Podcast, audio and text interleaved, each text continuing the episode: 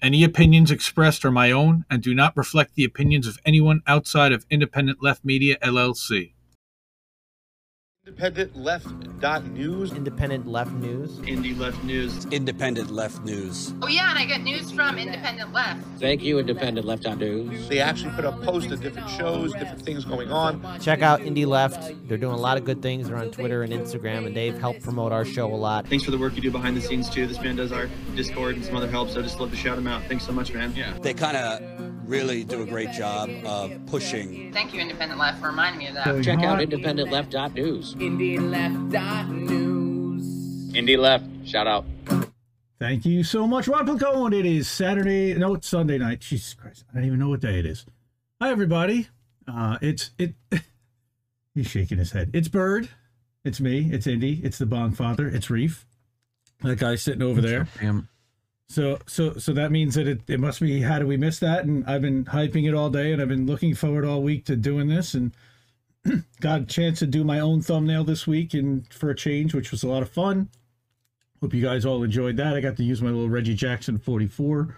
This is episode 44 of How Do We Miss That? So that's pretty cool. Pretty psyched about that. Again, thank you everybody for being here. Oh man, it's been a, uh, a crazy week. Um, you did a bunch of.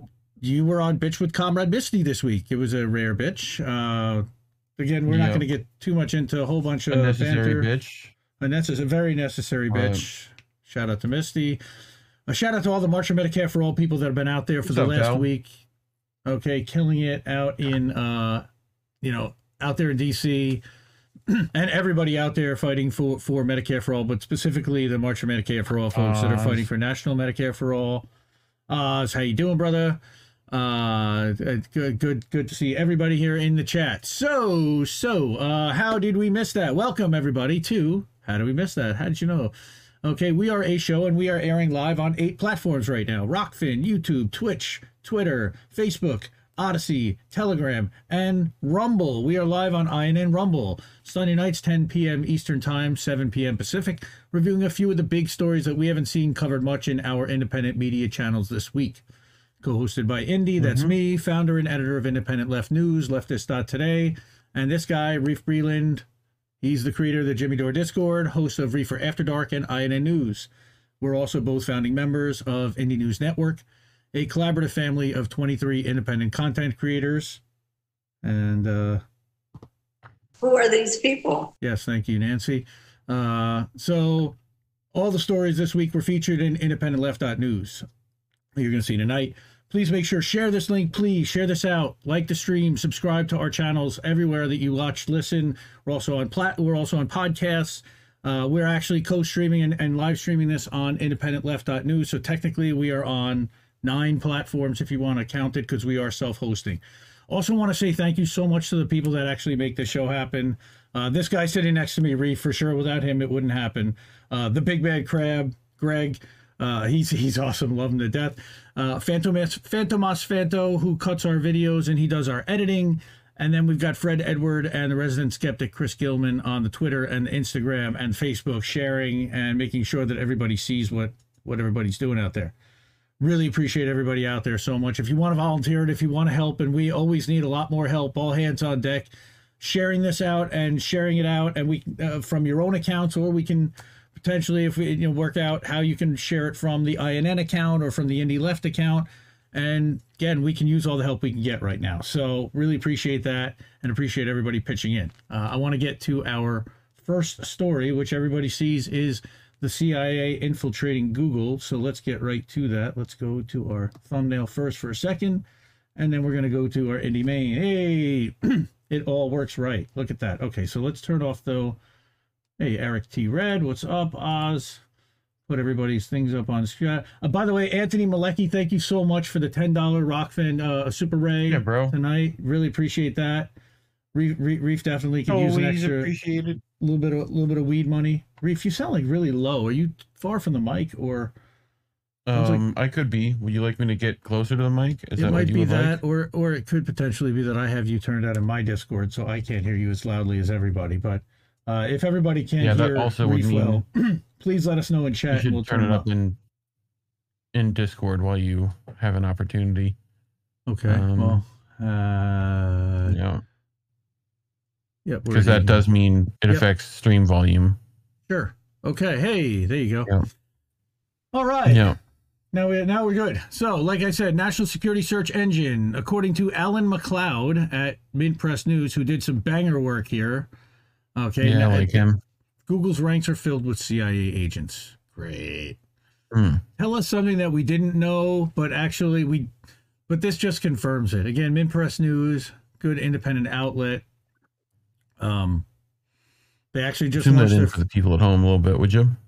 Sure. They just launched their first show with Lee Camp this Hmm. week.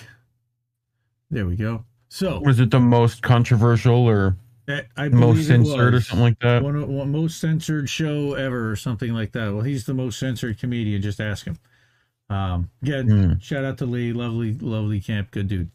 So, Google, one of the largest and most influential organizations in the modern world, is filled with ex-CIA agents studying employment websites and databases. Mint Press has ascertained that the Silicon Valley giant has recently hired dozens of professionals from the CIA in recent years.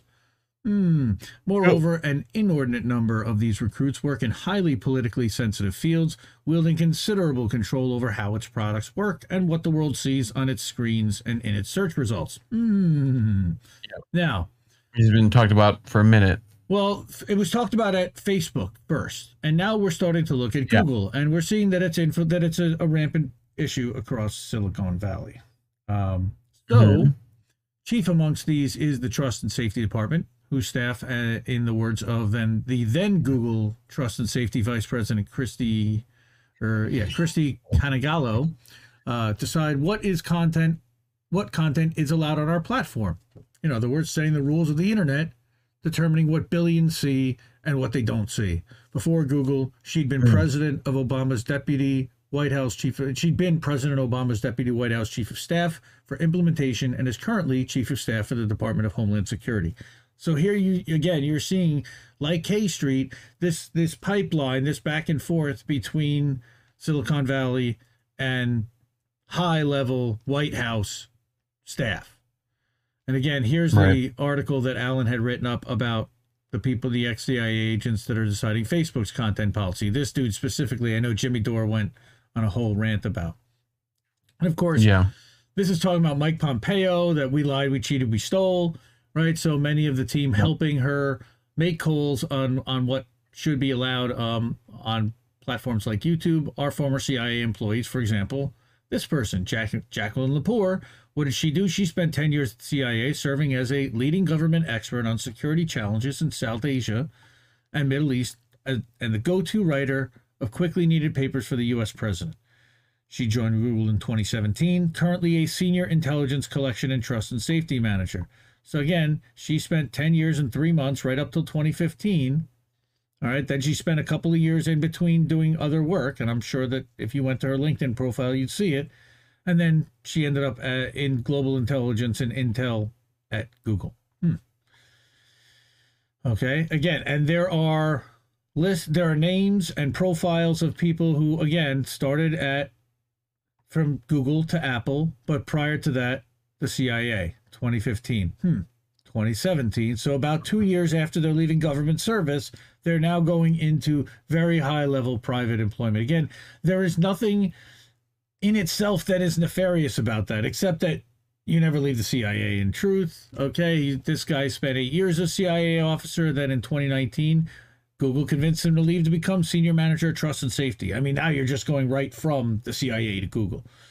Um, and a lot of times they don't even necessarily stop working for the CIA. They just go liaise and they work for Google. I mean, this is what the Snowden thing was doing when he was at NSA. This is what Intel kind of Right. does. Now, in this case, again, this is CIA, so they weren't operating domestically, but they could have been working out of Virginia potentially. I don't know. And see, he does say at the end here again. So he goes through all these people. So already we've we've gone through four or five, six, seven, eight, nine. Okay, and here's another one. 12 year political and leadership analyst left the agency 2019 to take the job as the intelligence analyst lead in trust and safety at YouTube. She's deciding that our content is not worthy. Thank you, Michelle.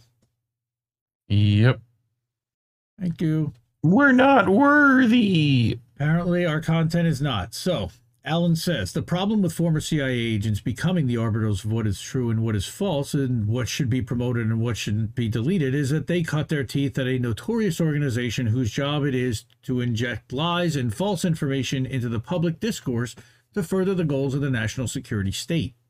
John Stockwell, former head of CIA task force, explained on camera how this organization infiltrated media or departments the world over created fake newspapers and news agencies, and planted fake news about Washington's enemies. He said, I had propagandists all over the world, adding, quote, We pumped dozens of stories about Cuban atrocities, Cuban rapists to the media. We ran fake photographs and Yeah. made almost every newspaper in the country. We didn't know one single atrocity committed by the Cubans. It was pure, raw, false propaganda to create an illusion of communists eating babies for breakfast. Like literally. And the video is And, here. and who who is this guy again? I keep, I He's- always he's forget a former. CIA agent, John Stockwell. Jimmy Dore is again John has also had him on stream. So a lot of people have shown this video. It's pretty famous and it's been all over YouTube. Um, Yeah. it's it's about six minutes long. I I don't want to show the whole thing. Um, so he says, so this continues to this day, right? The CIA promoting like the Havana syndrome that has been now proven to be false, Mhm. and of course. Echosphere, the first song that you heard tonight, is literally the sound that they had played from the Havana Syndrome, slowed down and then sped up. Uh, you know, fir- first he he broke it down and then he sped it up. Jesse's incredible, man. Jesse Jet, if jessejet.bandcamp.com. If you haven't gone there yet, please take two seconds. Go to jessejet.bandcamp.com. Open up a new tab in your browser. Don't leave this one, but go to jessejet.bandcamp.com and download the Grift and specifically Echosphere.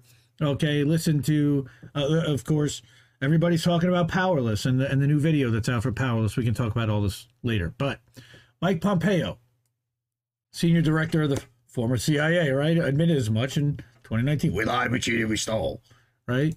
We were told not to lie, cheat, or steal, but as a CIA director, we had entire training courses on how to do it. Surprise, surprise. So, all this is to say nothing about the coup attempts on foreign governments, the drug and weapon smuggling around the world, uh, and the worldwide network of black sites where thousands are tortured. Okay, furthermore, many Yeah. of the C- ex-CIA employees listed participated in some of the worst crimes against humanity of the 21st century, the invasions of Af- Afghanistan and, and Iraq, and are clearly proud of it. So while there is admittedly a limited pool of qualified people for roles in cybersecurity, it's wholly inappropriate that Google, is employing so many spooks to run their most sensitive, influential operations. It's practically like handing it over to the government in some ways. Uh, and it is Yeah. especially troubling that so many of the individuals mentioned throughout were plucked directly from the CIA to work at Google, a fact that suggests that either Google is actively recruiting for the intelligence services or that there is some sort of backroom deal between Silicon Valley and the national security state. I would suggest that it's probably the former over the latter, but with the contracts that Google has in place with the government, it's highly possible that it's quite that it's both as well. Why not both, right? So, Elizabeth Right. Murray, a retired intelligence agent who spent 27 years at the CIA and other intelligence organizations, explained how Google might benefit from hiring former spies. Quote, by snagging a CIA employee, a company can save a considerable sum, she told Mint Press, noting that these individuals have been highly trained and likely have a security clearance, something that's exceptionally difficult to attain in civilian organizations. In terms of benefit to Mhm. the CIA, a CIA officer could spend several years acquiring a unique set of skills at a social media conglomerate, then return to the agency, parlaying their newly acquired expertise to the benefit of the agency. now, I mean, he has a particular set of skills. that's the I will find you. particular set of skills. I will find you cat memes on Google. Like, Well, no, we we know how to uh, who, how to impart censorship and and have meme wars. I import you on a Meme war. You will never survive.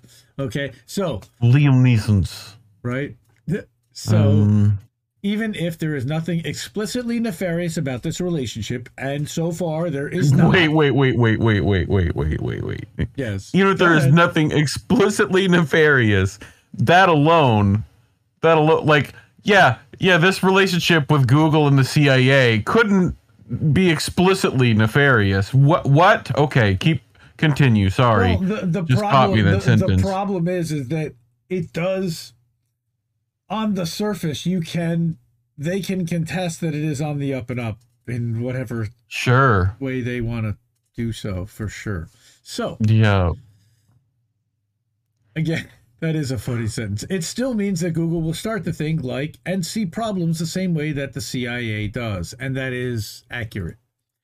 Google has become immensely powerful, transforming itself into a behemoth that dominates online communication, commerce, information gathering, entertainment, and more. In previous articles in this series, he's detailed how Twitter hired dozens of individuals from the FBI, and Facebook is awash with CIA agents, and how NATO has gained a huge presence in TikTok's upper ranks, and how a hawkish war planner from the Atlantic Council was mysteriously appointed to become Reddit's director of policy. But Google's oh. different. Oh. oh. Yep. you can ignore or choose Sure.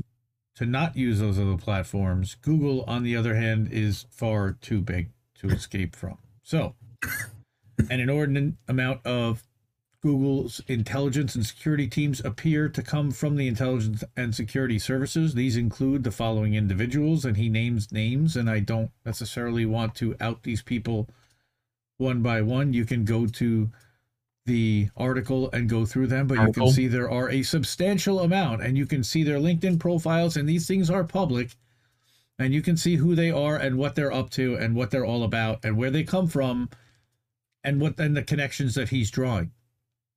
Again, I don't want to. Again, uh, they're public, so it's it. I wouldn't consider it. You know, I, I don't know. But read the article. That's all I can say. Alan does tremendous work, and I do want to give. I want to get more people going to Mint Press to read this article. Uh, reviewing He my goes drop deep drop the link in the chat if you haven't already.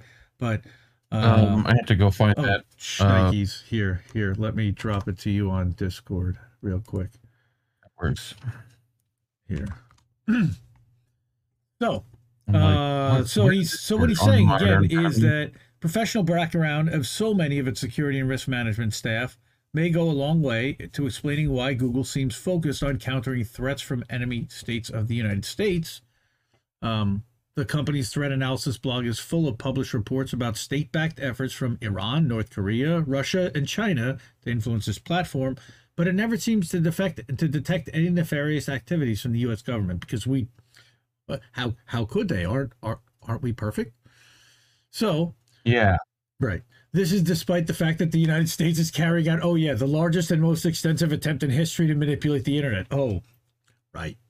Yeah. A long expose in Newsweek last year detailed how the Pentagon alone fields a clandestine army of at least 60,000 individuals whose job it is to run, to ruthlessly run national security state propaganda campaigns online. NAFO, NAFO, um, calling it the largest undercover force the world has ever known. The expose explained that these are the cutting edge cyber fighters and intelligence collectors who assume false personas online, employing non attribution and misattribution techniques, lies, to hide the who and the where of their online presence, fucking trolls. Uh, while they search for high value targets and collect what is called publicly accessible information, basically scrolling somebody's timeline on Twitter or even engage in new ca- in campaigns to influence or manipulate social media. Maybe even looking at their Wait, LinkedIn said- profile. Hmm. the Interesting. the um the way you said the lies and stuff, it reminded me of Carlin a little bit. Lies. Lies? Like Oh, wow. That just that just that was a bit. Go my- go back up a little bit. What do they heart. call So- it? What? Go back up. Like keep scrolling and stop. You were like non-attribution and misattribution, otherwise known as lies. Like it was very Carlin-esque the way you like threw that in there. That's homage to the king. Uh, yeah. Okay, so here is the article that Alan had published about the FBI agents. And at some point, if you're ever listening, Alan, man, you love your work and would love to talk to you sometime. But a spook in Yes, every sir. department. Google employs CIA agents in a myriad of departments Um, a selection of which includes, okay, we've got this guy, chief of I'm in the room. operations at CIA. Now he's in risk a risk lead in workforce solutions for Google. Very nondescript, perfect for a CIA agent. Okay, Nicole uh, Menkoff. Okay, again and again, I don't want to go through name by name by name. Here's Candace, and she was again 16 years at the CIA. Just got to executive communications manager at Google. Again, nondescript titles, easy to disappear, but this is what they do. Okay, um. One, two, three, four, five, six, seven. And there's Catherine. Hi, Catherine. Nice to meet you. Okay, well, she just got to Google. Congratulations on your new job. Uh, she used to work at Amazon. Oh, before that, she spent, oh, only about four months at the CIA as a software intern. Just four months. Well, that's honestly, that's she did some cool stuff at the CIA in 2016, but then she moved over to Amazon where she spent over five years, where she spent almost four years. She did Okay. some cool stuff. Wait, She what do they go? Did some cool stuff. What? Some cool stuff. Some cool stuff. Okay, It's literally that's literally how they put that. Ooh, Wayfair too.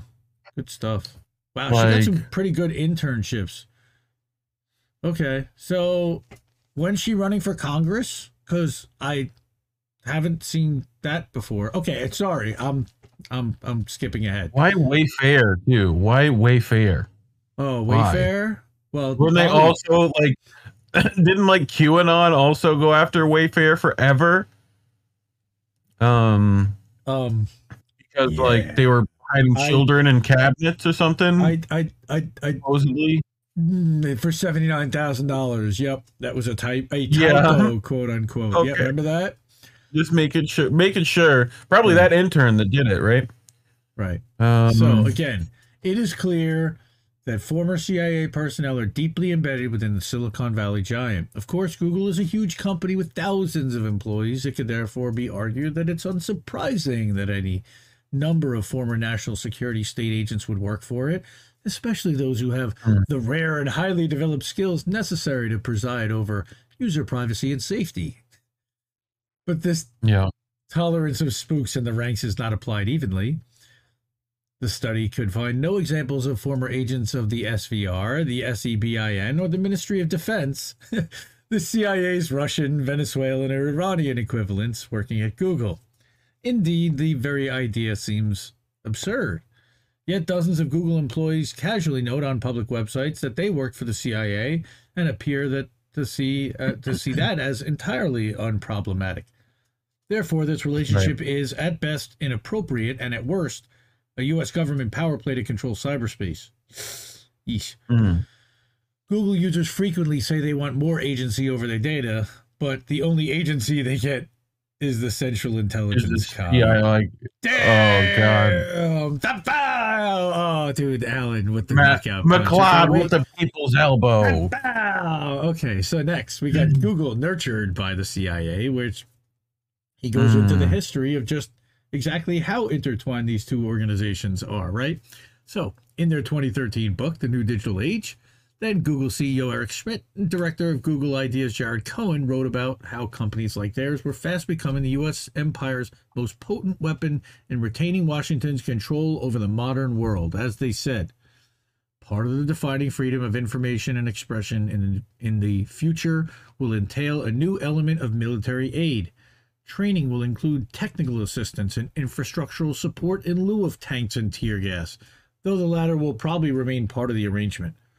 What Lockheed Martin was to the 20th century, technology and cybersecurity companies will be to the 21st. And that again is a quote from Eric Schmidt, I believe. Excuse me. The prediction has turned out to be correct, to be accurate, but few people know that Google, from its very inception, was fundamentally intertwined with the CIA. As journalist Nafeez Ahmed's investigation found, the CIA and NSA were bankrolling Stanford PhD student Sergey Brin's research, work that they would later produce, that work that would later produce Google. Not only that, but in Ahmed's words, Senior U.S. intelligence representatives, including a CIA official, oversaw the evolution of Google in this pre launch phase, all the way until the company was ready to be officially founded. He concluded that, quote, United States intelligence hmm. community funded, nurtured, and incubated Google as part of a drive to dominate the world through control of information. Seed funded by the NSA and CIA, Google was merely the first among a plethora, plethora of private sector startups co opted by U.S. intelligence to retain information superiority. Damn. And then here's how the CIA made Google. Hey, how about that? So then he Mhm. says, as of late 2005, In-Q-Tel, which was the CIA's venture capitalist arm, it was a Yep. major shareholder in Google.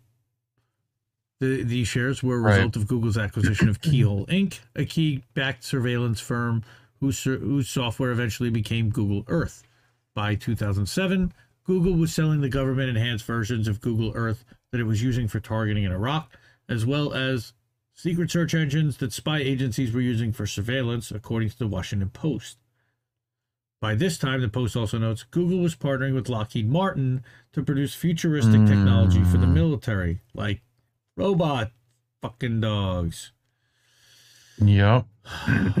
As Steve Poikonen, our friend over at Slow News Day, says, Oh Lord, please get me an EMP gun for Christmas. In the 21st century, Mhm. warfare is more than just bullets and tanks, but Google's attempts to feed through the feed from the trough of the military-industrial complex have proven controversial. It faced in 2018, it faced an employee rebellion after securing Pentagon funding for a project designing lethal weaponry systems. That same year, the company dropped its long-standing motto, "Don't be evil." Hmm. Since then, it has also become a huge CIA contractor. In 2020, it secured part of a CIA cloud services contract reportedly worth, quote, tens of billions of dollars. Mm-hmm. Ooh. Gosh, it makes me want to put my thumb and pinky up to my mouth. Ooh, Dr. Evil fucking look right there. Therefore, This- while the this thing? company, yep, one of those, thank you. Ooh You're welcome. For the longest time presented itself as a group of outsiders attempting to make the world a better place from the very start. It has been closely connected with the halls of power. Indeed, in 2016, the Google Transparency Project identified at least 258 examples of a revolving door between Google and various branches of the federal government as individuals move from one to the other. Hmm. Mm-hmm. Eric Schmidt and Jared Cohen are two of these examples. Schmidt was chairman of both the National Security Commission uh, on Artificial Intelligence and the Defense Innovation and, and Advisory Board, bodies created to help Silicon Valley assist the U.S. military with cyber weapons. We talked about that before when we talked about our friend Reid Hoffman. Meanwhile, Cohen left. Meanwhile, Cohen left as his high-powered job. He left his high-powered job at the State Department to work for Google. Schmidt had served as an advisor, particularly on the Middle East, to both Secretaries of State Condoleezza Rice and Hillary Clinton. He even participated in an unsuccessful 2009 regime change attempt in, in Iran, successfully pressuring Twitter uh, to maintain services to the country during a U.S. backed uprising aimed at toppling the government. And I believe taking down Ahmadinejad was the guy's name. And they turned him, they basically gave him the Putin treatment. He's Hitler. He's the worst guy ever. He's torturing, he's gassing, he's invading, he's this. We have to get rid of him. Mm-hmm. Okay, again, this is really important and the most important part of the article. While this article is not trying to claim that any of the individuals named are nefarious CIA plants, the way in which Google and the CIA have worked so closely together raises national security questions for all other nations, especially those attempting to pursue foreign policies independent of the United States. Ultimately, the line between big tech and big brother has been blurred beyond recognition. That is Yep. the most important part of this is that none of these people are being implicated specifically as doing anything nefarious or wrong the problem is is that there is a pattern and there is a connection and there are conversations that occur between former and current coworkers in spite of secrecy in spite of all of this nonsense that we all sign we all talk Mm-hmm. so, Murray also warned that his hand in hand relationship also endangers individual freedoms, meaning that the CIA Google connection should worry everybody. All of this threatens individual rights to privacy, free speech, freedom of expression, Once they have your data, the US government can use it against you at any time. It's really quite frightening. Yeah, we know. Thanks. We've seen them really operating under that model, and so has Alan for that matter. You know, he's had his PayPal and his Venmo shut down. So has Mint Press.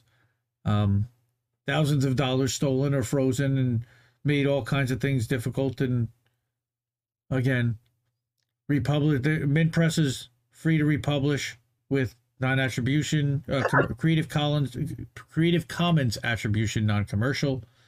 So again, uh, international share alike. Big fan of Alan McLeod. He also worked. He also writes for Fair. Nice. That's a nice one. Okay, and again, see, these are some of our friends who are over at Google now. Thank you so much. Um, so,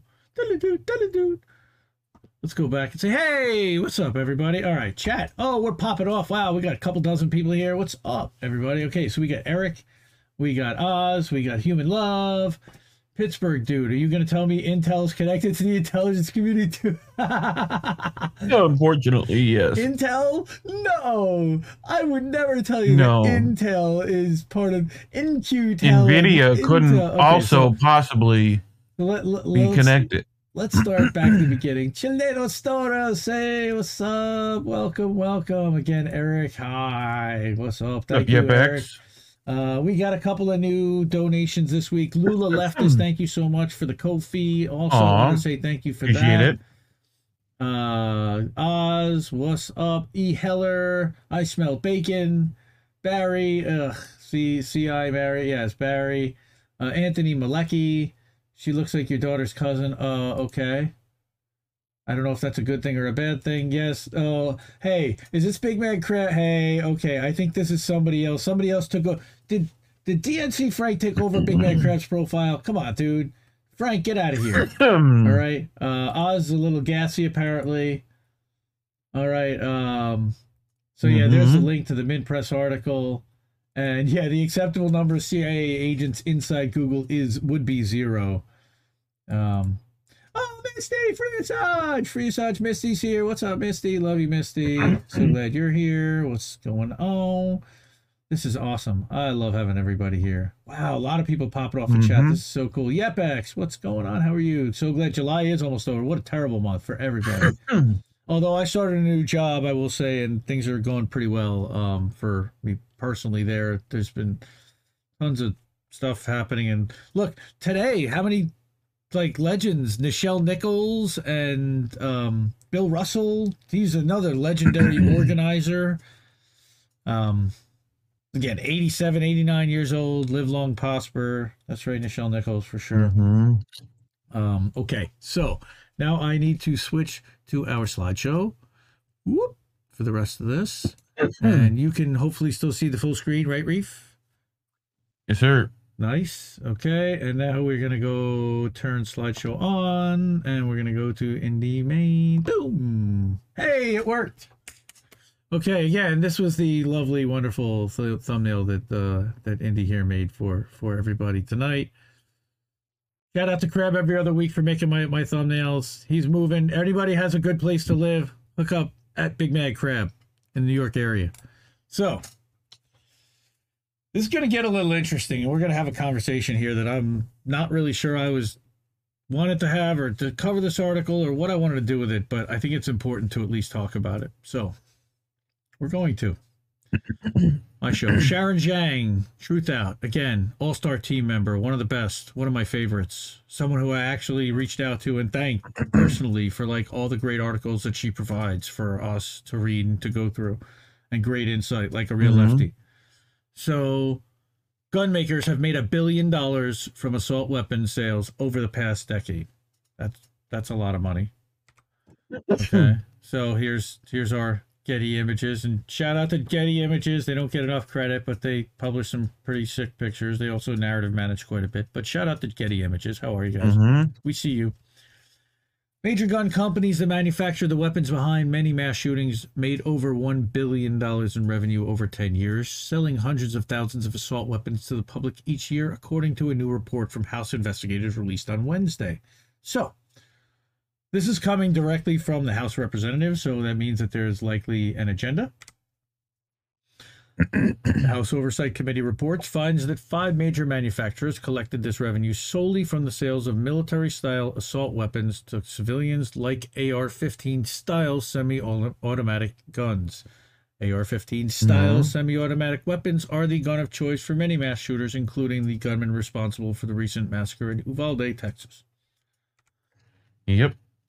Here is the press release and the report coming ahead of the hearing that happened by Chairwoman Carolyn Maloney, uh, House Committee on Oversight and Reform. So this again is heavily agenda laden. I just thought it was interesting, and maybe let's let's talk about some of the talking points and see what we can do with them. Mhm. how much are the lives of, Amer- of America's children, teachers, parents, and families worth to gun manufacturers? Of course, Carolyn Mal- Mal- Maloney said in a statement. These companies are selling the Mhm. weapon of choice for mass murderers who terrorize young children at school, hunt down worshippers of churches and, and synagogues, and slaughter families on the 4th of July. In short, the gun industry is profiting off the blood of innocent Americans. And again, it's quite hard to argue with that statement, but I think that it's quite It's definitely lots of rhetorical shit in there. and rhetorical You and couldn't necessarily prove completely. Mhm. no lawmakers finders are based on letters sent to manufacturers daniel defense smith & wesson brands sturm ruger Mm. sig sauer and bushmaster firearms industries who they say use quote disturbing sales tactics to martin to market their products to young men here's where we Mhm. start to get into some issues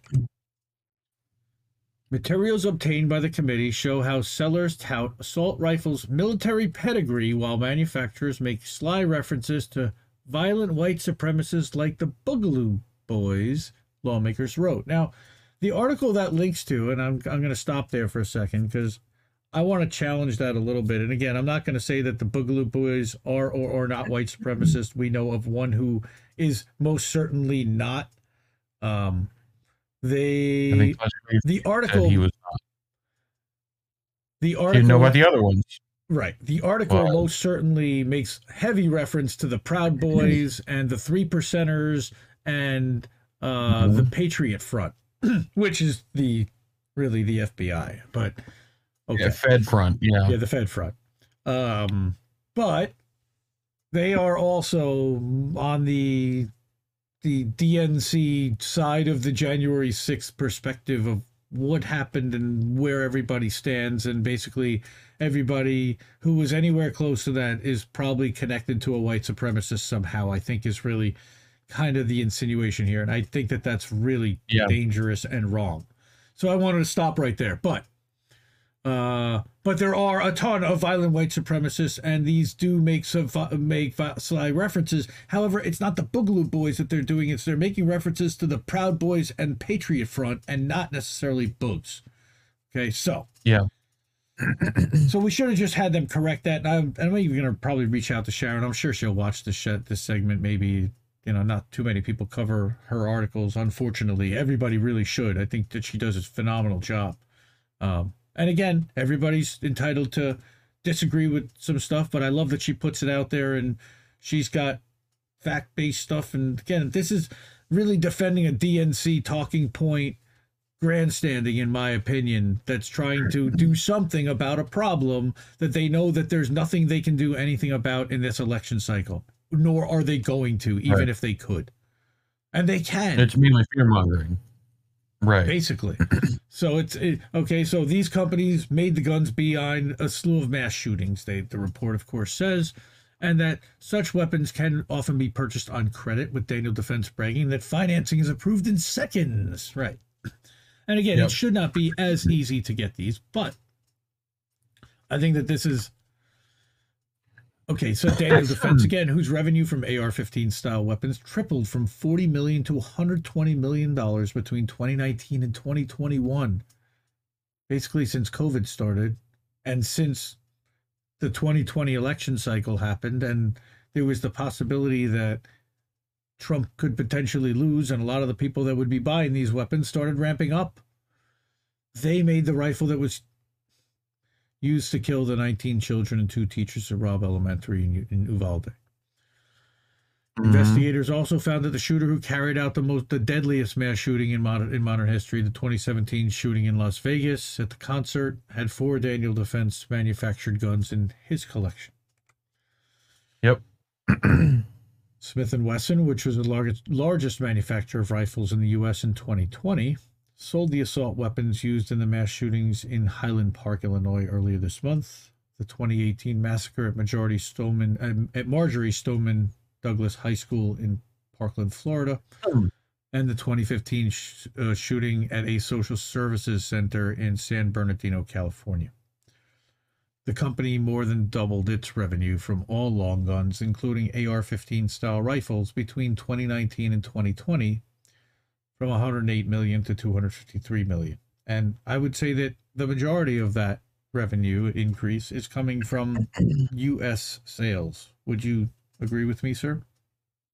Uh, probably, yeah. There's definitely some outside of it, but Sure. But I would say the majority Um, of it. Now, Sig Sauer, which did not disclose its revenue, sold the assault weapon which was used at the Pulse nightclub in 2016. Florida. nation's second deadliest shooting in modern Jackson Pollock. history. Uh, it also sold three of the weapons that were used by the 2017 shooter in Vegas. Sturm Yeah, I mean, and Company, Company, yeah. largest largest Um, rifle maker in the U.S. Go ahead. Well, it's it, it's I, I think it's the it definitely focuses on AR-15 style stuff here, but you know the the inner gun nut in my head is going like, yeah, it's a common platform because the military used it forever, so it's it's like a Jeep. Everyone knows how to like fix one because it's like basic and everyone worked on it forever. So it's like that's why people use ARs Yeah. is because they they have the the most aftermarket stuff. They have the easiest things to fix them with. Like, you know, Make your own, like apparently. You can make your own stuff. Yeah. Yep. Like you, you make your lower and your upper, like, you know, and and these companies all kind of like make very similar parts and stuff and put them together as a kit. You know, like with with Daniel Defense, right? You you buy a whole platform. You know, mm-hmm. Yep. you still got to put a six hundred dollar optic and you know lights and all that stuff on it, but But you can do it on credit, apparently. So, Sturm Ruger, the largest rifle maker in the U.S., made the AR-15 style rifle and pistols that were used in mass shootings at a supermarket in Boulder in 2021, at a church in Sutherland Springs, Texas in 2017, which was the deadliest shooting in Texas at the time. Ruger's gross earnings from AR-15 style rifles nearly tripled between 2019 and 2021 from 39 million to 103 million. We always say follow the money, and there's a reason why. Um, and I, I that's one of the reasons why I'm doing this story. But finally, Bushmaster, which claimed it couldn't report its revenue because it was recently bought by another company, made the gun that a white supremacist used to kill ten people and injure others in May at a supermarket in a majority black neighborhood in, in Buffalo. The Bushmaster assault weapon was also used in the mass shooting in Newtown, um, in Sandy Hook which is the deadliest school shooting in U.S. history. I, I also feel like they're not focusing much on like handgun stuff. Well, in Here this either- case, no, they're specifically focused on the makers of the assault- Yeah, AR-15 style, the. AR-15 style assault weapons, which over the past decade has generated a billion dollars of revenue. Kill more people. I don't, I don't know if you're okay. Are we gonna get DMCA on somewhere? Okay. Yep. Uh, How would that be a DMCA, sir? I don't know. I don't know if you're allowed to even do that, but okay, that's cool. Yeah. Yeah, but it wouldn't be a DMCA. Right. Uh, the Um, manufacturers, anyway, all say that they have no way to collect and report safety data, including deaths or injuries related to their products, of course. Bushmaster went so Yeah. far as to say it was, quote, aware of no such deaths or injuries due to its recent acquisition by another brand. Right. Really? Really? Really? These spikes in revenues Yeah, following long-standing doing well what? there. What? Their PR PR team not doing well there. Yeah, that's like again. That's literally like like Texaco or, or Shell, who is right now fighting, who was fighting Donziger for years, saying, "Well, because Yeah. we bought Texaco, well, technically we're not responsible for it." Well, actually, no. Once you acquire them, you Right. acquire all of their debts and all their receipts too. So again, these spikes in revenues follow long-standing trends following the gun gun sales peak following civil unrest, elections, and mass shootings. Gun manufacturers not only acknowledge these patterns, but also market them as sales opportunities to investors. The report says. Whoa. Right. The report was released before an oversight committee hearing on the role of gun manufacturers in gun violence in the U.S., one of a series of hearings by the group to investigate the gun violence epidemic. We need to do something. We absolutely need to do something. I don't know what the answer is. I don't. And I don't think anybody Uh, does in either. poverty, in Um, poverty, and help mental health. That that would, that would go a long board? way. That would go a long way. Yes, Yeah. but that would take a while. Uh, it comes as lawmakers are I considering mean, an assault weapons ban. Okay, which recently passed a committee vote in the House. Uh, data shows that assault weapons are effective in preventing gun violence. Um, researchers found that after Bill Clinton signed the assault weapons ban in 1994, mass shootings and gun deaths fell, fell precipitously in the 10 years that the ban was active. But thanks to George W. Bush and the clowns that were there then, after they allowed it to end in 2004, mass shootings and gun deaths both roughly doubled. Hmm. How about that? So, Mhm. um, this definitely had an angle and a bias to it, for sure. Um, Yep. And again, we want to be aware of the biases that are out there and what people are talking about. And um, yeah, they're making a ton of money off this and marketing to a certain demographic of young white males primarily. I would say are the bulk of buyers of these weapons, at least in the United States, because they're being marketed to them in the MAGA crowd. Women too, but not nearly as much because it's it's a testosterone laden thing, really. They they play into balls over brains, I would call it all day long. Um, Mm. and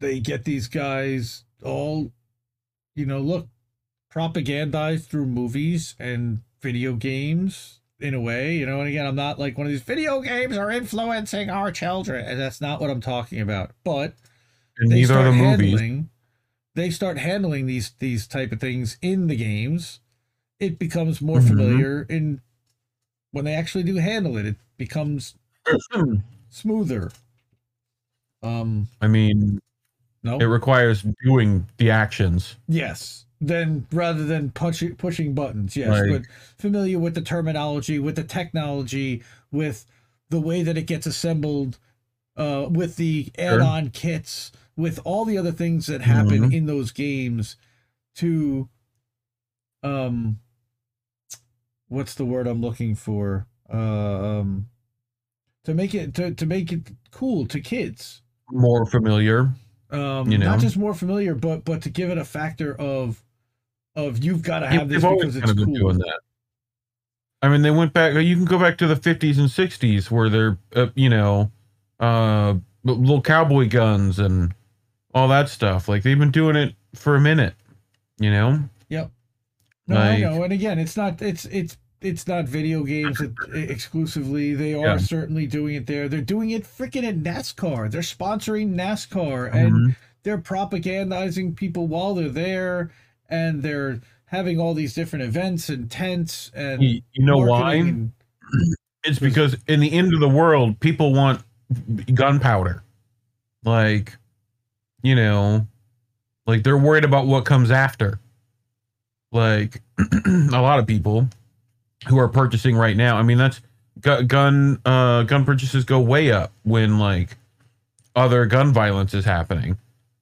Because people think the only way to deal with them is with another one. You know? So weirdly enough. And if you mention, God forbid, you mention a ban, because then everyone goes and buys them. Like before the ban happens. pretty much you want to run up gun sales you say that you're going to ban them Yep. And there's burger time. That's right. Mm-hmm. That's right, E. Heller. Um, I believe that that there was there was a bacon in Burger Time. Hey, how about that? Hey, all right. So I got a couple more stories. Let's move on. Okay, All the surgery simulators I play haven't made me want to be a surgeon. this You one is not. This one is yeah. Well, operation. Come on, operation. Certainly, like you knew you didn't have a steady hand, and that just wasn't for me. So Mhm. Um, uh, uh, I, I will admit that. Okay. Report details abusive eviction tactics by corporate landlords during the height of the pandemic. Isn't that nice? Wait, didn't we have an eviction moratorium? Yeah. Uh, something like that. So this is from our friends over at Common Dreams, Julia Conley, again, another all-star team member. They're amazing publication. Go hook them up. Uh, for five bucks a month, you can subscribe and become like a subscribing member, get premium content, but just support them just because they're good. And we need more reporting like this. So, these firms, as we know, are buying up a lot of housing, and they're particularly buying up housing in places that have relatively weak tenant protections.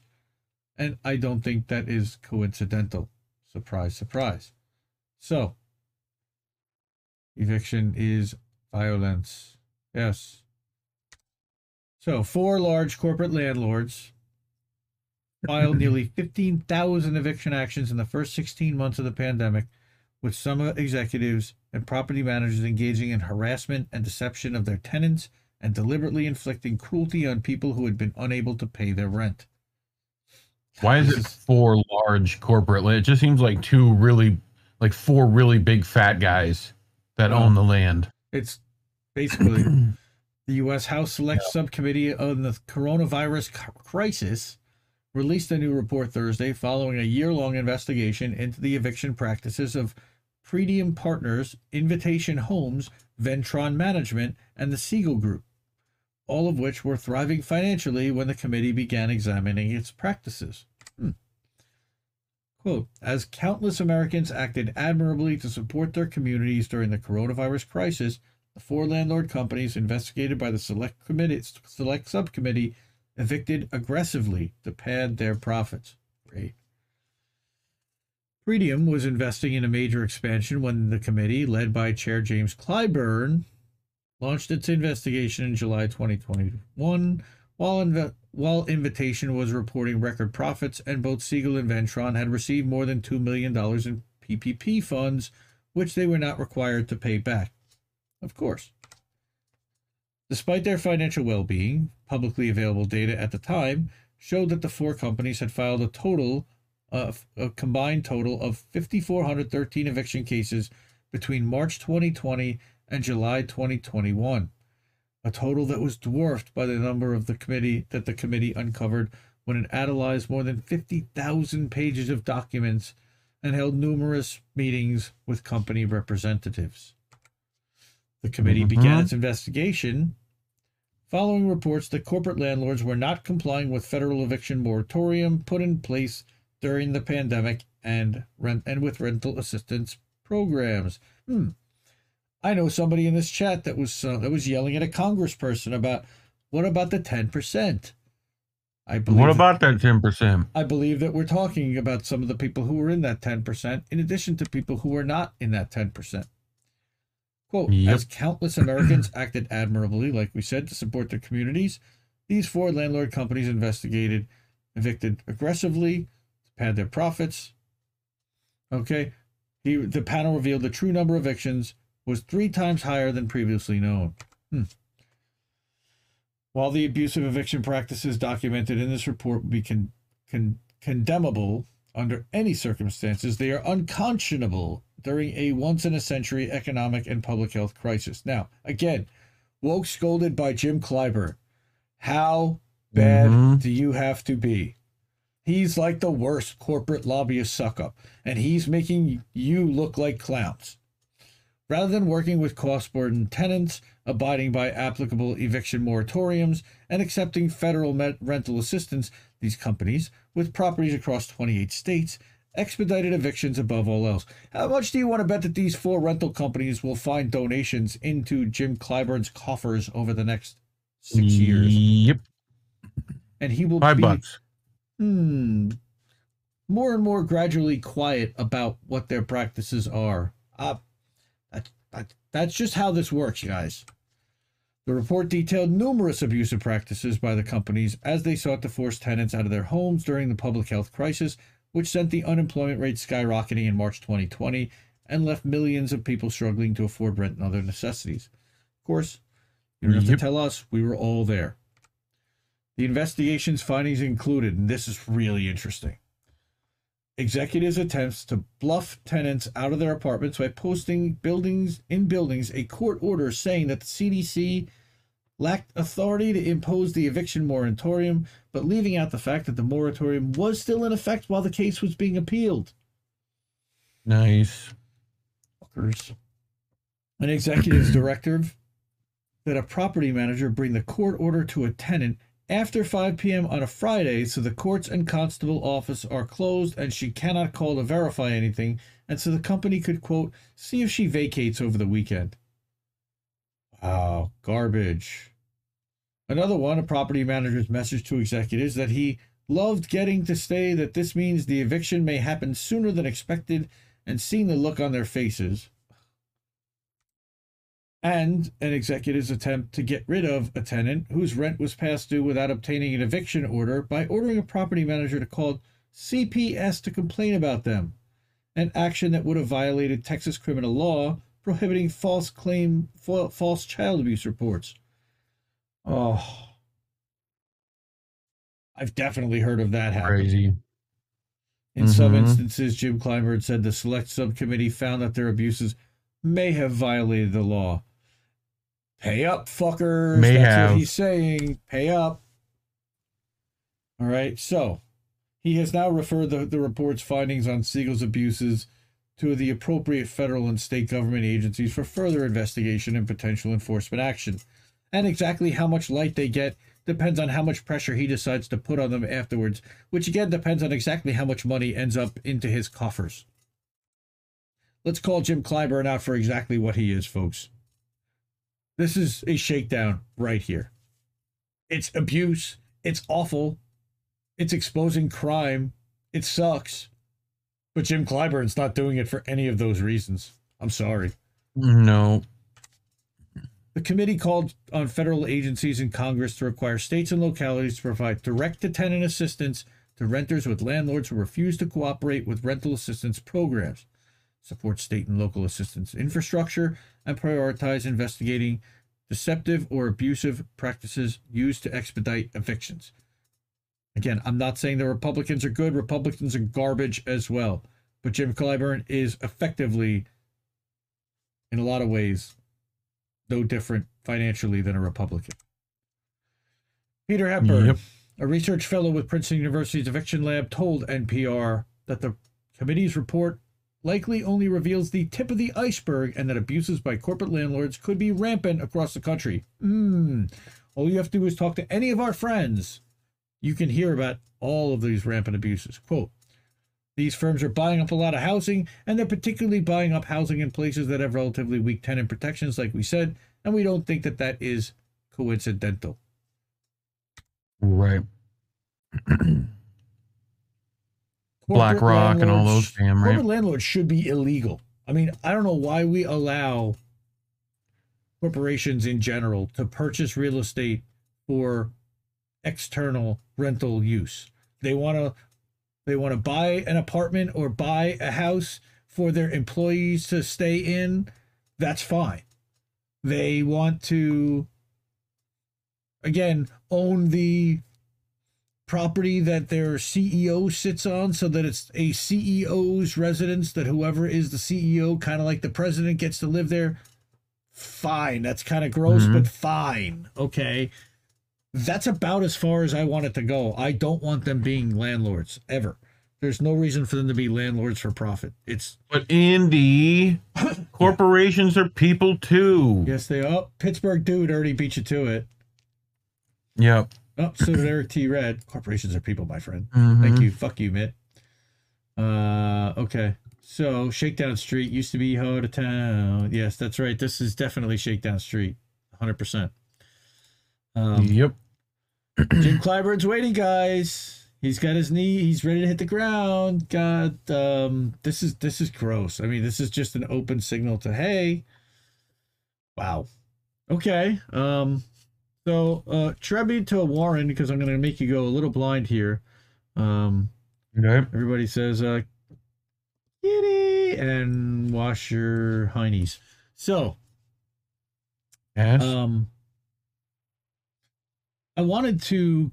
This is our friend, our old friend Kobe, uh, former INN member. He's kind of taking a break, but he wrote this up. I don't think he's on Twitter right now. I looked him up, and at Pro Peace ninety seven was not did not seem to have any followers or whatever. Hmm. But he wrote this up, and I really thought it was important, and I liked the article that he wrote. So, shout out to Kobe if you're out there and you're watching. Good to see you.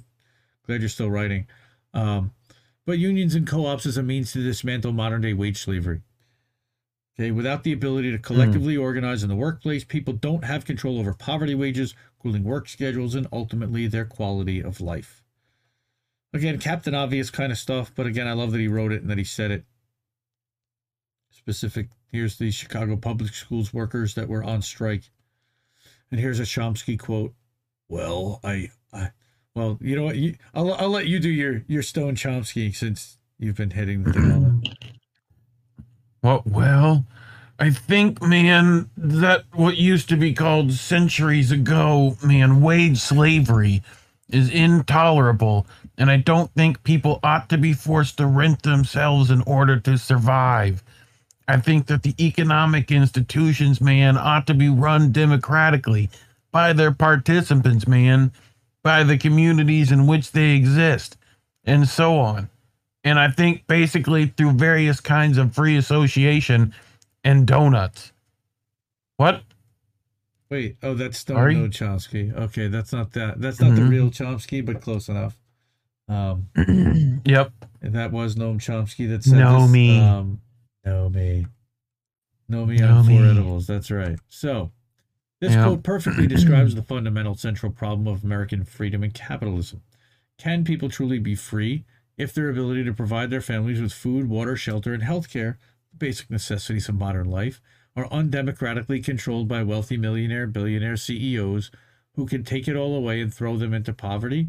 Is this not a fundamentally problematic relationship, slavery with extra steps? Kind of. The Yep. answer, in his opinion, is yes.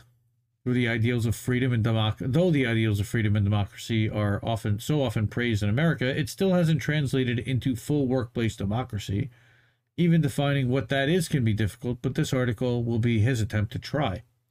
So let's start with unions. Mm. On one hand, these are an improvement over a completely undemocratic workplace where workers have no control over their pay, benefits, or working conditions. Workers trapped in such a situation can band together with their coworkers, form a union, and demand improvements in these areas. Sounds perfect, right? Well, not quite. Even with unions, the hierarchical relationship between employers and workers is still in place, and with it comes the power struggle to actually achieve these improvements that the workers want. You can go on strike, but the bosses will try every trick in the book to prevent your success. Chipotle recently closed down a location as workers tried to unionize. Amazon called the police, fired workers, and spent $4.3 million on anti union consultants. Starbucks even surveilled their workers to stop unionization momentum as over 100 stores unionized. And we've been covering a lot of those stories as well here on How Do We Miss That? These issues often intimidate workers away from even trying to collectively organize. Even if they're just barely scraping by with their low wage jobs, how will they provide for themselves and their families if their employer retaliates?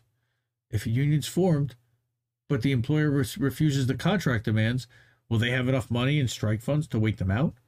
Will they be fired and replaced with scabs willing to work for the unfair benefits? These issues demonstrate the flaws that remain if unionization succeeds. Like he said, that's the hierarchical relationship between employer and employee. That's the central issue. It's inherently unfair, exploitative, and power. Dy- uh, it's a, it's an it's an inherently unfair, exploitative power dynamic or exploitive power dynamic. Yes. Exploitative. Exploit. Yes. Unions are still good, and 100% should be formed as much as possible in the current economy to give workers more democracy and better benefits. But is there an even better option that could someday be pursued on a mass scale? Well, he theorizes that, that some form of co op business structure could be the answer to dismantling that fundamentally exploitative uh, employer employee relationship. Instead of a capitalist claiming all the power over their workers in the workplace because it was my idea or I'm the one who took the risk to make, so I make the big decisions. Imagine if the jobs were operated 100% democratically, with any hierarchy being agreed on collectively by the workers who have equal ownership over the business and revocable by consensus decision making. Hmm. Sounds interesting. Yeah. Ultimately, guaranteeing all people their necessities of life, pre employment, and providing complete workplace democracy after are the keys to dismantling the kind of capitalist wealth inequality that allows the top 1% to have as much money as the bottom 90 while more than half the country live paycheck to paycheck. So long as the ownership class Yeah. allowed to undemocratically force their workers into poverty level wages and an unfairly oppressive work life balance, wage slavery will continue to exist unabated. Mm-hmm. So, Crazy how that works. Capitalism based is Kobe, terrible. good good article. Yeah, I think so. Chrissy Chris, INN in the house. Oh, Puerto got Rican INN all over this- pappy. We got INN all over this place. We got Crab. Know me on Four Edibles. Mhm. That right? Know me. Know me. Grateful Dead reference. Yes, there was a Grateful Dead reference. The Shakedown Street one was one. Yes, Crab. We're old. We are boomers halfway. Um, Speak for yourself. Oh, we got some kind of adult dating site chatbot coming here. Hey, now add to the blacklist and restream chat. What up with that? I had user on this channel. Okie doke. Hey, now you're an all star. All right, so we got one more story. I believe, and it's a good one Sure. actually. We're gonna have a happy story finally to finish it out. Hmm. Right. So, Massachusetts Trader Joe's workers celebrate forming the company's first ever union. Yay! Okie doke. The best adult dating site. That's right, Grab. No, not this one. No. Thank goodness for Massachusetts Trader Joe's employees. But here we go. Another. A Zhang Banger. That's what we're going to start calling these. But this one actually was a really good one by Please Sharon. don't. Zhang. No, I'm not going to. What? that was such a dad joke. Such a dad move. yeah. Okay. Uh anyway, that's really funny. A Zhang banger. I had to say it again just to piss you off. All right. So Massachusetts Trader Joe's workers first ever union. Yay! It's about freaking time. So Mhm. again, thank you to Getty Images for providing so many images to our world. Bottom line Trader Joe's workers in Hadley, Massachusetts have voted to become the first among the company's roughly 530 locations to unionize. Yay. Out of them. Workers voted 45 to 31. It was not easy to unionize, with slightly over half of the 81 employees eligible to vote casting a ballot for the union. Just over two months ago, the workers announced that they would be joining an independent union known as Trader Joe's United, modeled after ALU's effort in New York and across the country. Quote, this victory is historic but not a surprise, the union said in a statement. Since the movement, we announced our campaign. uh, since the moment we announced our campaign, a majority of the crew have enthusiastically supported our union, and despite the company's best efforts to bust us, our majority has never wavered. So, here's the letter that they put out from Trader Joe's United. Today, Trader Joe's Hadley became the first unionized Trader Joe's location. Again, historic but not a surprise. Like I said, we we are quote we are incredibly proud of the work we've done together to win the union election, this union election, but the winning is just the beginning. We now work to we now begin the difficult work of sitting down at the negotiating table as equals with our employer and securing a contract that will benefit and protect us, the crew, instead of the company's bottom line. There is no Trader Joe's without the crew. We must embrace this challenge head on together and negotiate a contract that reflects the values Trader Joe's has long claimed to espouse. Our contract will not just Mm. benefit us. We believe that our union, by improving our store and every store across the country, will strengthen Trader Joe's as a whole and help the company return to its core values, the first of which is integrity. But for tonight, we celebrate Integrity. integrity. Tomorrow Integrity. every day after that, we'll be ready to sit down and negotiate. Trader Joe's, are you ready to join us? Give at Trader Joe's Unite a follow on Twitter if you haven't already. Proud of these guys. The union again says that it now looks forward to negotiating a first contract with the company. Similarly to the way the workers' union efforts at Amazon, Starbucks, and REI have spread to other locations, two other Trader Joe's locations have filed for union elections. In the past month, workers in Minneapolis and Boulder, Colorado have filed for union representation, though the workers in Boulder are unionizing with the United Food and Commercial Workers, the UFCW. As with many of the other workers unionizing national chains, Massachusetts workers faced a union busting campaign from the company. Surprise, surprise. After they announced their union Yep. effort in May, the company hired an anti union law firm pre- to pressure workers to vote against the union. Why would they do that? Trader Joe's United has filed several unfair labor practice uh, allegations against the company, accusing management of illegal anti-union actions. Pro-union workers say that the worker that the company has removed public literature from the store's common area, restricted workers from discussing working conditions and pay, and prohibited wearing union insignia while on the job. Hmm. Workers also told the HuffPost this week that the company was telling workers not to vote for the union in captive audience meetings ahead of the election. Red Hmm. flag. Trader Joe's United organizer Maeg Yosef said that the company pulled her off the floor to talk about how difficult the union campaign has been on management. Hmm. How about working there? What? It was like anti-union law firm Little Me- Littler Mendelson, Mendelson tried to make a lifetime movie. Like Yosef said, they were really trying to play to crew members' feelings of sympathy and pull at our heartstrings. The implication is because it's been challenging for management and a union could be challenging, we should vote no. How about no? Uh, In response to the union vote, the company has claimed that it offers workers good benefits, compensation, and working conditions. I think that's up to the workers to determine. However, workers say that the supposedly progressive company has been steadily treating its employees worse over the years, with conditions especially deteriorating when the pandemic began in 2020. They say the company slashed retirement benefits and health care, while their wages have not increased as cost of living has risen. Meanwhile, the company re- retracted hazard pay and increased benefits related to COVID 19 about a year into the pandemic, leaving workers feeling undervalued and endangered by exposure to the illness. My guess is that executive pay likely resumed to normal as well. Yeah. I don't have that. Um, that's speculation. I don't have that as a fact. That's my own personal feelings. Um, Okay. I think. Is that it? That's it. I think so. Nice. All right. That was cool. We did it. We did the damn thing. All right. All Mhm. right. So let's check out some chat. First unions, then worker co-ops, then full-blown socialism. Hell yeah, Chris Lee Legion. All anti-union companies Chris need to be unionized.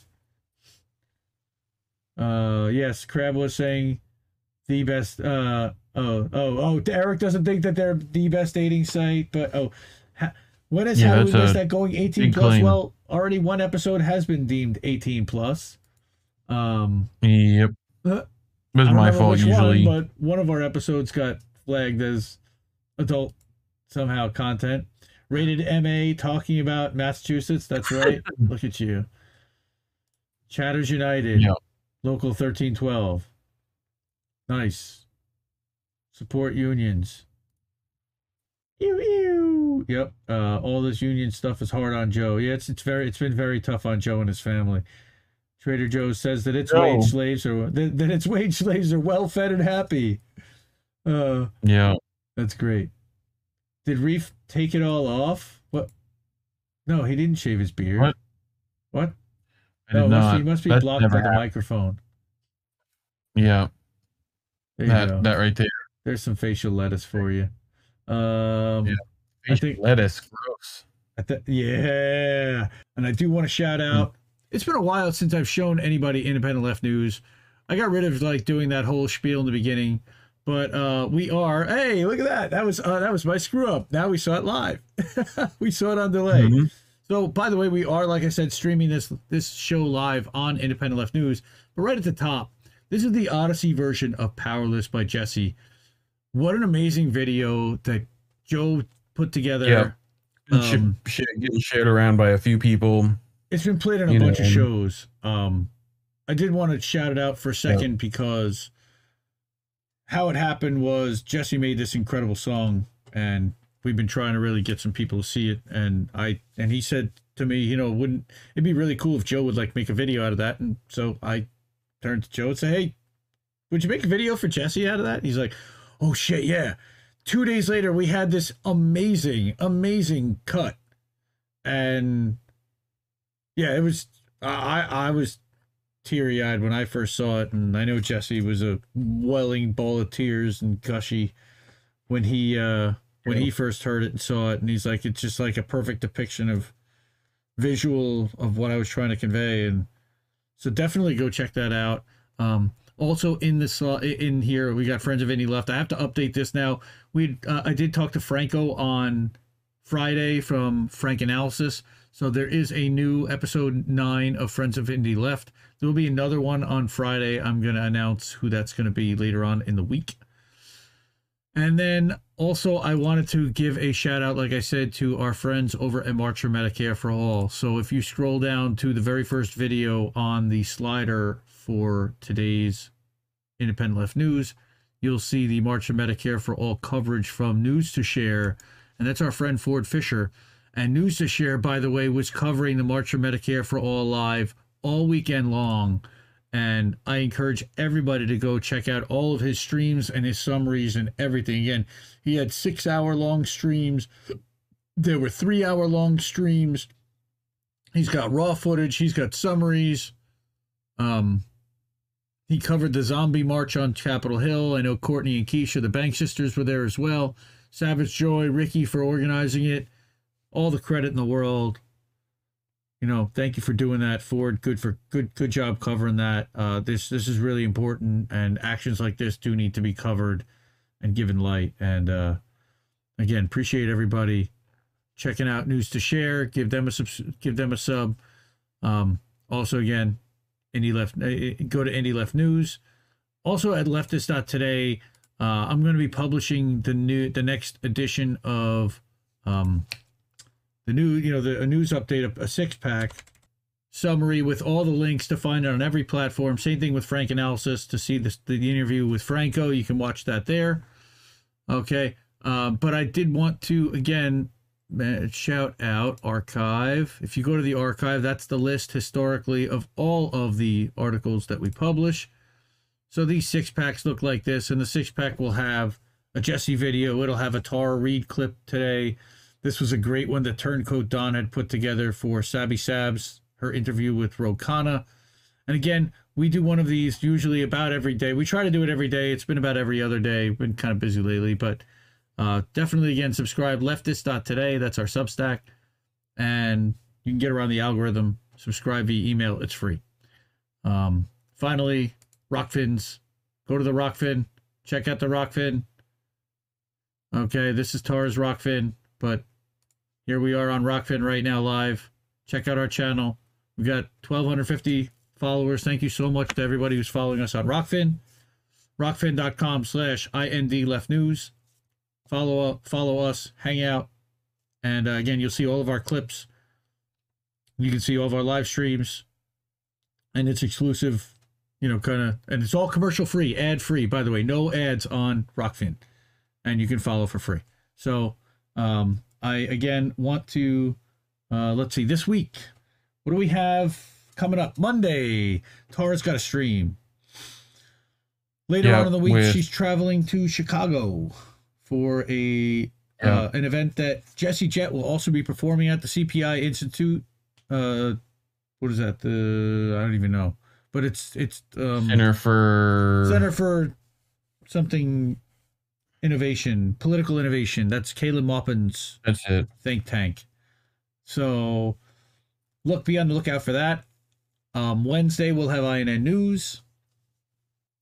Yeah. Tuesday night we might actually on INN because Tara is not doing a Tuesday night. I'm gonna reach out to Tommy over at Tommy Nation, and we're gonna try to co-stream Tommy Nation live to INN's channels. Usually he's on delay on Thursday nights because we're all, he's up either against Tara or Jesse, which is a live stream exclusive for the network. So, or that the network produces. So, hopefully we'll be able to get Tommy Nation up there. And um, again, I thank everybody for hanging out. This was a lot of fun. I appreciate you guys watching the stories and sticking that out and hanging out with me and Reef to to watch some of this cringe and some of the fun stuff. Um, Yep. So I am going to say goodnight from here and to keep questioning everyone's motivations. Yep. Keep listening to what little birdies have to tell you, everyone. Good night. Night, everybody. I think I liked it better being blind when I couldn't read between the lines. And when I couldn't see the cracks in the structure that lay bare before me the whole time. I think I liked it better back when I suspended disbelief and swallowed pride. I thought I knew the difference in the red from the blue, but they both bleed us so dry. They both bleed us so dry. My favorite songs don't hit the same way. I get to the end of a four minute track and I'm only looking back thinking, what did they actually say? So I try to. If you like this podcast, please help our show grow by subscribing and giving us a five star review on your favorite podcasting platform.